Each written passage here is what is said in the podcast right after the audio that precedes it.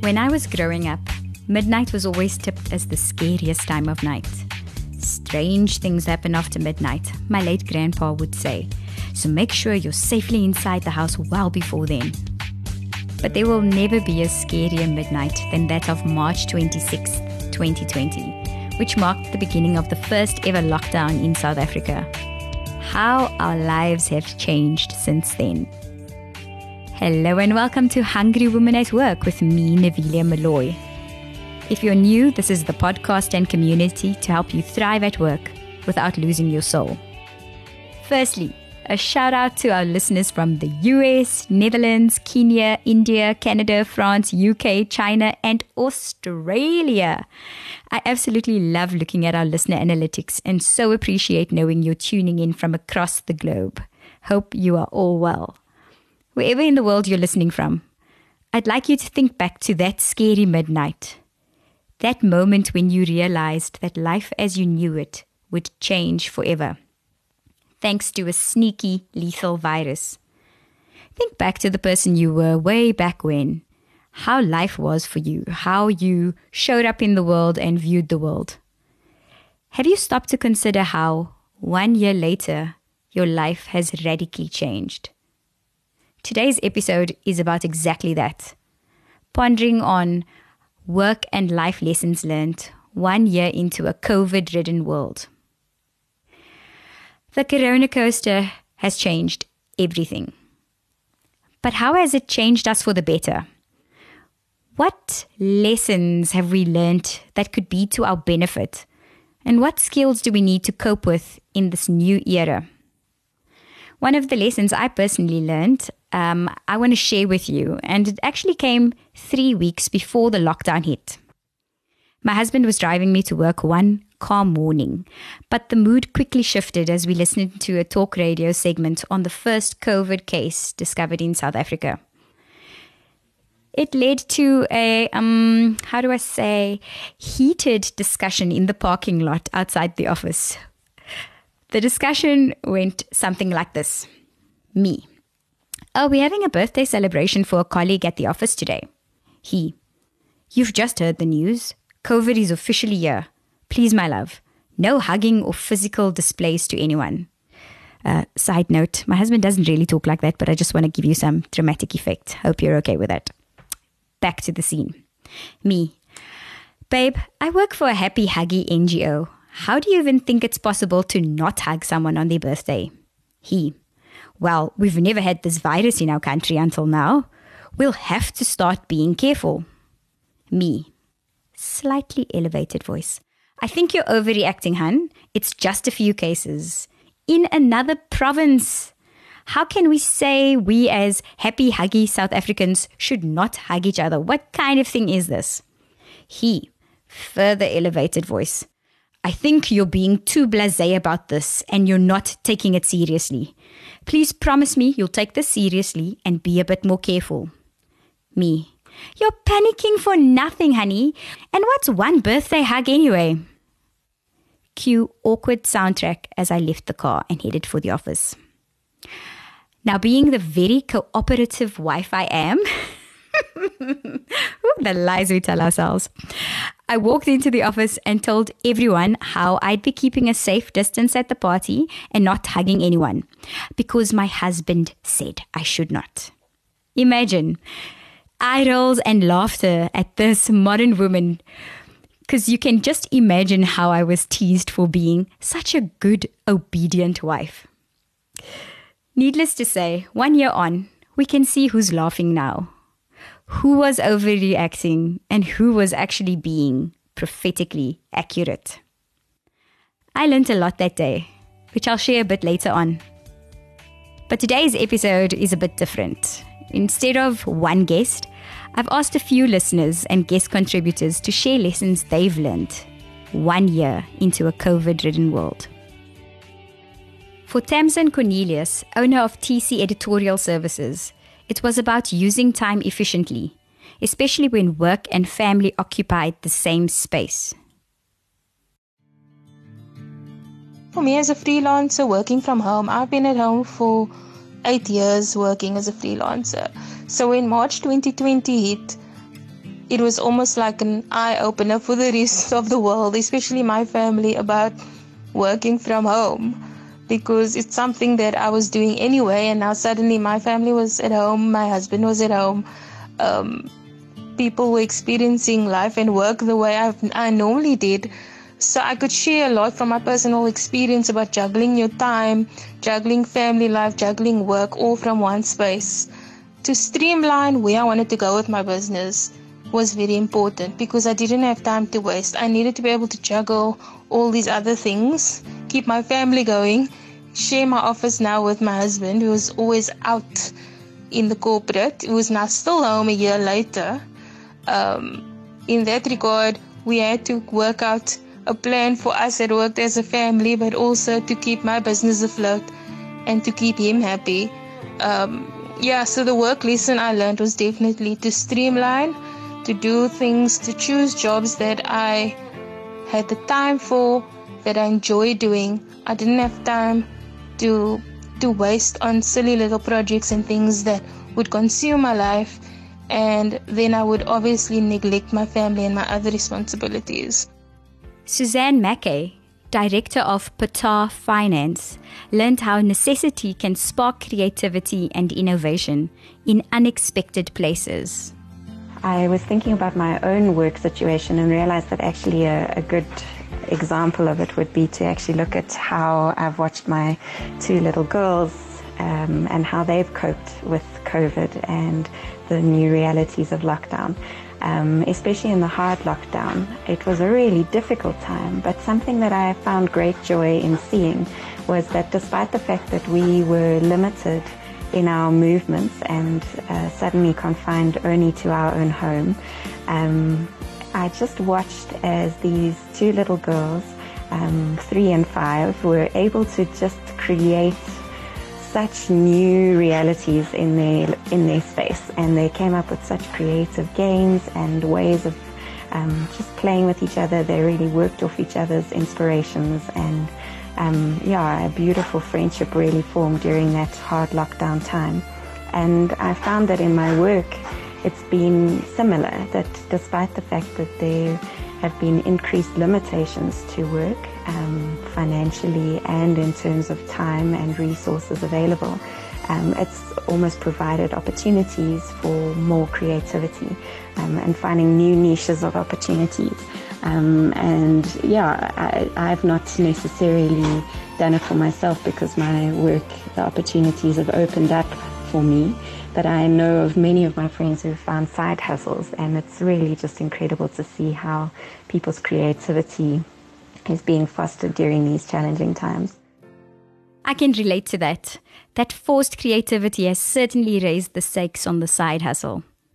In some cases, it's led people to start something completely new. Cassandra Lehman left her corporate job and started her own business, Tourist Beagles. Learning to find clarity in chaos also seems to have been a key theme from the past year. COVID has brought with it a lot of clarity for me. It's amplified for me a situation where I've been unhappy in the corporate space for a while and the long hours investing in someone else's business alongside all the pressures of raising two small children and keeping a household in a COVID context has shown me that it was time to make a change. I've also learned that I can integrate my faith more with my work life. At certain times through the years, I've been on projects where I needed to pray about the right way to spend my time or which email to respond to. We often disconnect God from these moments, but I'd learned to break down more of those barriers for myself. I've also learned that I need team, and so much of delivering excellence is about being self aware about my skill set, as well as being vulnerable and confident to allow others to fill the gaps. Recognizing it really does take a team to deliver some something good. If COVID has brought clarity on an individual level, it's also brought the individual experience to the spotlight at an organizational level. Leaders have learned things about their employees' lives they never even fathomed. Their living conditions, family dynamics, digital divides, lack of access to what we consider basic resources. Companies have needed to be agile like never before.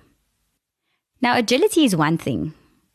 Agility underpinned by empathy, in my opinion, is a game changer. Natasha Netta works for a leading fintech company as an employee experience manager. In their company, a key learning has been how to lead with empathy. I believe many larger corporates and team leaders can learn from their example. In terms of our values, um, one of them is care. Um, so, quite a caring business, and um, you know that was certainly something that worked um, in our favor going into into the pandemic. But the way that our work um, and business has changed more specifically is I think we've certainly grown um, in in our care and as a business really amplified putting the employee first, being fully aware of the, the various constraints that people had and looking to, to be a company that cares even more so than, than we did previously. Um, and I think that's been, you know, from the top um, all the way down to the bottom, just uh, instilling that sense of, of care and empathy uh, across the business. Hmm. Empathy and care, values that have been missing in many organizations. An unexpected victory of this pandemic. I asked our guests what mindsets, character traits, or disciplines were needed to stay relevant in this new world. Here's what they had to say. I think we have to be realistic. COVID has caused trauma, and I think it's important to be conscious and aware of its impact. I therefore want to be intentional about being fearless in my actions, and so I'm almost walking in an opposite spirit.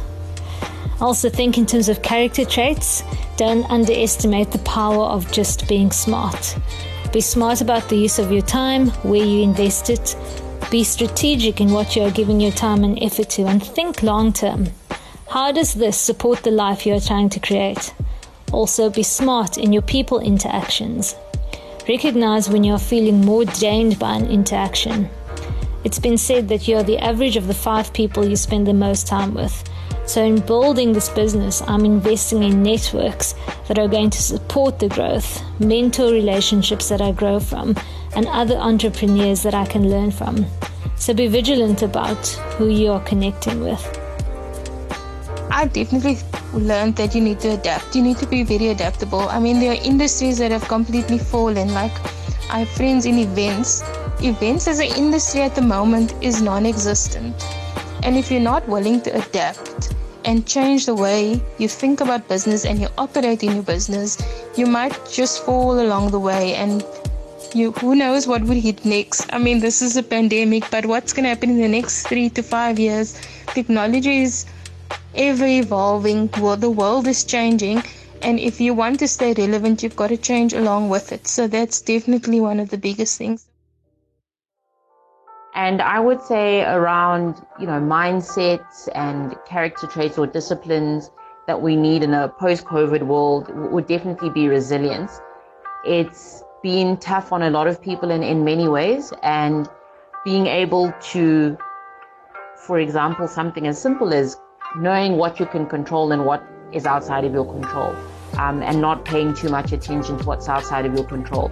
And also for me personally has been, you know, watching the information um, that I consume and not consuming information that would increase anxiety or uh, bring about stress uh, unnecessarily. So, yeah, many lessons learned, and I think a lot of adjustments made by various businesses, uh, including the one that I work for, um, which overall I believe has, has made us kind of better human beings to, to one another. I think it's something that I am learning is just to have grace for myself in the moment um, and not to expect perfection, but maybe just be grateful for um, survival and getting through things. Um, I have been quite purposeful in the past few months to be conscious of the things that I can be grateful for. I think, especially um, just with the reality that so many are battling at this time, just with bare essentials, um, it's to be grateful for every little gift that we have as families and every resource that we have as individuals, um, and to give thanks for them. And something else is to be generous in sharing those resources. Um, it's again something that I've borne witness to is that over this past year, despite the fact that so many people are really battling, there's a generosity of spirit that seems to be being fostered. Um, and yeah, I just pray that that is a trait that we will all hold on to, that even when we have much, we will continue to share that much with those around us. Thank you, Tammy, Suzanne, Natasha, and Cassandra for sharing your wisdom with us. You can find out more info about them on the episode notes on our website. Now, looking back on my encounter with hubby in the parking lot that day, I learned three things that have stayed with me this past year. Number one, your perspective is not always the correct one. I'm not going to repeat that because I don't want hubby to have more ammo on me. Honestly, though, we all say this and we agree with it in theory. I know I'm not always right, we say. But in reality, we live from a place of being fully convinced on our viewpoint of things. Sometimes there is another side to the story. Sometimes that side of the story is better, wiser, more beneficial. Let's be humble enough to recognize that. Number two, recognize when change is needed and be willing to adapt. Similar to what's been shared earlier. Yes, we've always been huggers. Yes, we've always done things a certain way. But if we need to stop hugging for a season to protect each other, let's be willing to adapt, to pivot. Let's find other ways to show affection or new ways to grow the business or to do business unusual. New season, new times, new ideas, new creativity. Number three, different parts, different temperaments do indeed make up the whole. It's very easy to dismiss something based on the messenger that it comes from. I am a bit of a Pollyanna, and I've been part of and led many teams where we actually ostracize those we consider to be the killjoys. You know, the person who reminds you about budget limitations, or that your tax return is due, or that you need to update your software and back up your work the risk analyst, the quiet accountant. I have to admit, I have confessed and seen the errors of my ways. Different skills, different gifts, different temperaments do indeed make up a beautiful whole. The Apostle Paul writes Some parts of the body that seem weakest and least important are actually the most necessary. That was a big one for me in this past year. I've learned that we need to honor people's strengths and trust them to lead in the area of their strengths. So that's my two cents. I would love to hear your lessons learned and insights over the past year. Talk to us on Instagram or comment on the episode on hungrywomenatwork.com. Nobody wakes up thinking, how can I create boring content today? Give your brand a fresh new voice with Audiodacious. For podcasting, voiceovers, audio content, script writing, and content strategy, check out audiodacious.com.